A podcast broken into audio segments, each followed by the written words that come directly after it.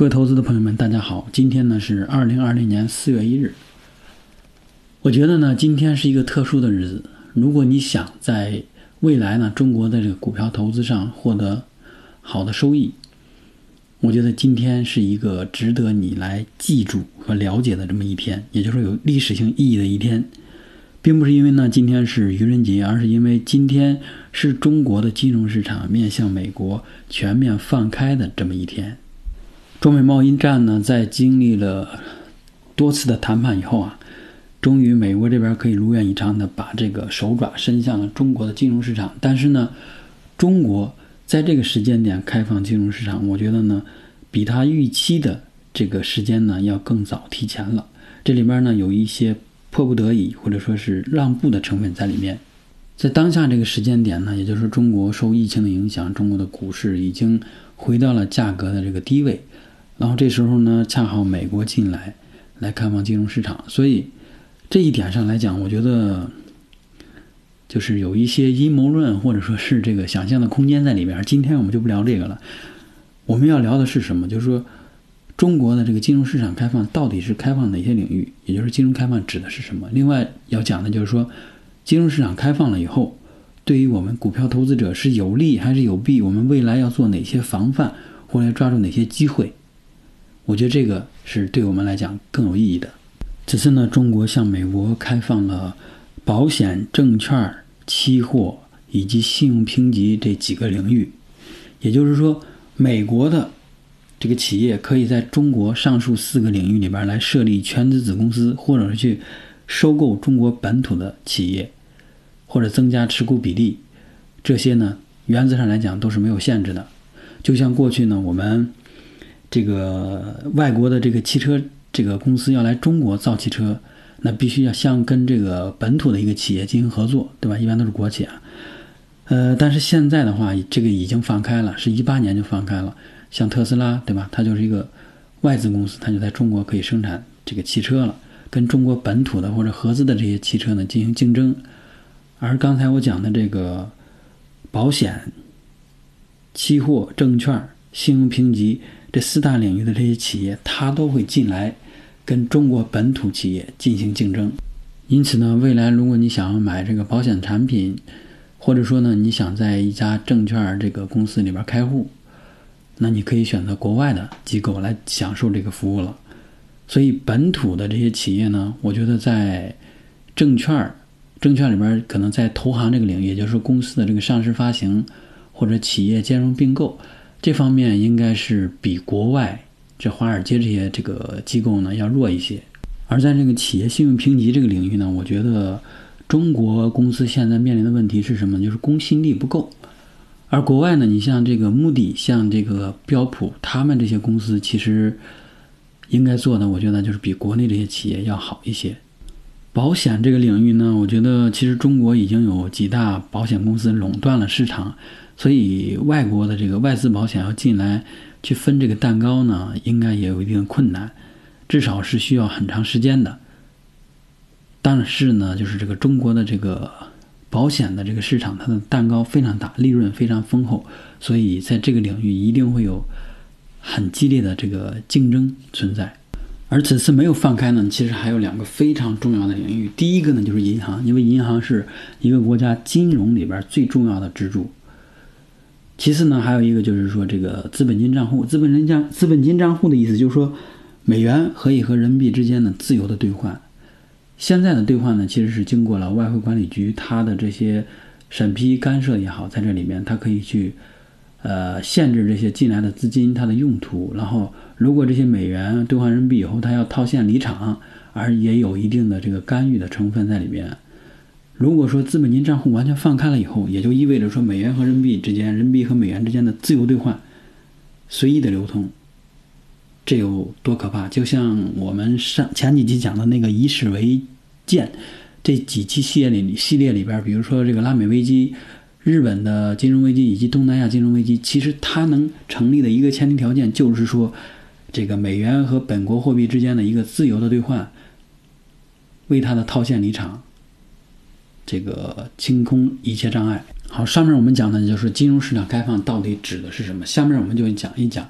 金融市场开放对中国，对我们股票投资者而言意味着什么？我觉得这种影响呢，其实可以从四个方面来讲。第一个就是最直观的来讲，就是说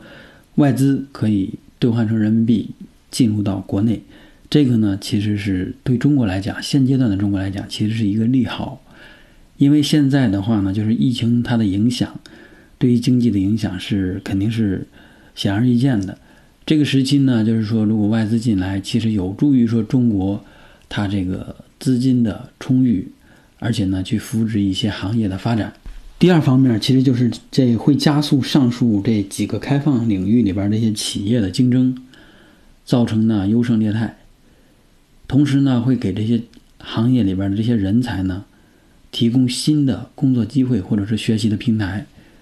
帮助中国的这个金融领域的这些人才呢，就是说是接触到世界上先进的这些金融里边的知识或者管理理念，这个是毋庸置疑的。因为美国是世界金融秩序的建立者，华尔街是全球的金融中心，所以他们是这套游戏规则的制定者，所以他们最懂。如果我们这些国内的这些金融从业者能够跟他们去更多的接触，所以呢，能够了解游戏的规则，长远看是有利的。第三点和第四点呢，更像是一个镜子的两面吧，有利有弊。因为从中短期而言，我觉得它是有利于中国股市的这个上升的，提升中国股市的这个股价。尤其是现在是这个疫情期间，全世界公认的就是最好的、最安全的避风的这个场所，也就是中国，对吧？另外，中国就是作为一个世界的第二大的这个 G D P 的这个国家，所以它一定会吸引很多外资进来。这些外资进来以后，其实就会投资到很多，有很多资金啊会投到这个股市里面，从而呢造成这个中国股市的上升，拉动中国股市。这个是普通的股票投资者希望能够看到的。但是我们要想到，长期而言，也就是说第四点的影响，美国美元一定会收割收割中国这个羊毛，所以呢，对于普通的投资者而言，这是一种非常大的风险。因为美元从进入中国的那一刻开始，它就它的这个目的就很明确，就是要赚钱，对吧？赚了钱以后，如果说拿不走，那是没有意义的，所以它要退场。这就你联想一下我们前几期讲的。拉美的这个金融危机，东南亚的金融危机，以及日本的金融危机，是不是都是这样一个过程？所以呢，我觉得就是中国的这些，就是所谓的散户吧，就是个人投资者，他其实在这里边呢，更像是一种说什么感觉呢？我打个比方，就好像是说这个两个超级的大怪兽在这个海里边兴风作浪，他们来比较，而我们呢，只是海里那些小鱼小虾。我们不能左右我们所处的这个水的流向，对吧？它是向左流向右游，我们是该向哪个方向游，其实是取决于当时他们打斗的那个激起的浪是朝向哪个方向，我们只能是，对吧，做一个随波逐流的这么一个角色。我希望呢，就是每一个投资者吧，对于自己的能力，或者说对于这个客观的情况，要有一个非常真实的，不带有妄想的这么一个认知啊。因为美国来的这些投资者或者机构，他们都是这个游戏规则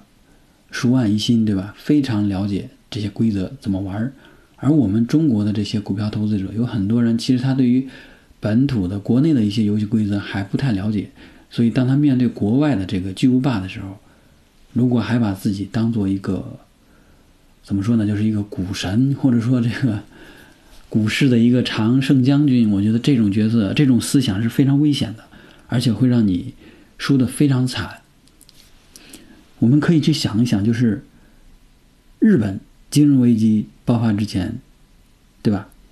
它的这个股市，它的这个楼市，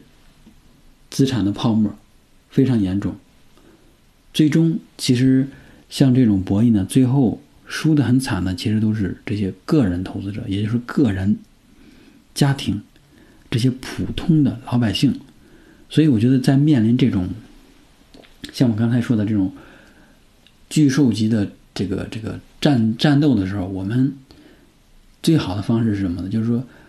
能够收敛一下自己的贪念，然后呢在合适的时机懂得放手或者说是减仓。当然现在这个时间还没到，我指的是未来这个时间有可能是几年，有可能是十年，所以它可能会很长，也可能没有几年就会形成那样一个周期。当然呢就是还有一个非常悲观的想法是什么，就是说美元进来以后其实它的收割近在眼前。为什么？因为现在美国它这边受疫情的影响，它本身存在这些金融系统经济里边这些危机或者问题都充分的暴露出来。美国在历次的这种金融领域经济领域出现问题的时候，它的手手段就是说是把美元放出去，收割一下世界上这个财富比较多的国家，然后呢它的问题就解决了。所以有可能来说呢就是说这一次也是一样的伎俩，所以我觉得啊，我们都要谨慎的去对待这个事情。只有我们清楚了自己的能力，自己的这个可以影响的范围，或者说我们能够在自己能力范围内做哪些事情，做哪些抉择或者说选择的时候，我们能够才能够真正的成为一个说在股市里边能够收到这个对自己有利的这样一个投资者，而不是作为一个牺牲品。又需要我们呢就是说不能再像以前一样，就是什么公司都敢买，什么呃，公司我就不看这个了解财务信息，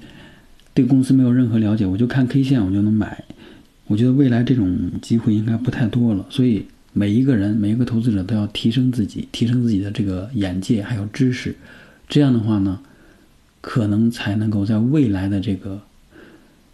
博弈里面啊就是找到自己的一些存呃存在的空间吧。好嘞，我觉得这个问题今天呢我们就聊到这里。我是从比较悲观的角度或者比较怎么说呢不是非常乐观的角度去讲这个事儿的，希望呢对你会有一些帮助。好嘞，谢谢大家，今天呢我们就聊到这里。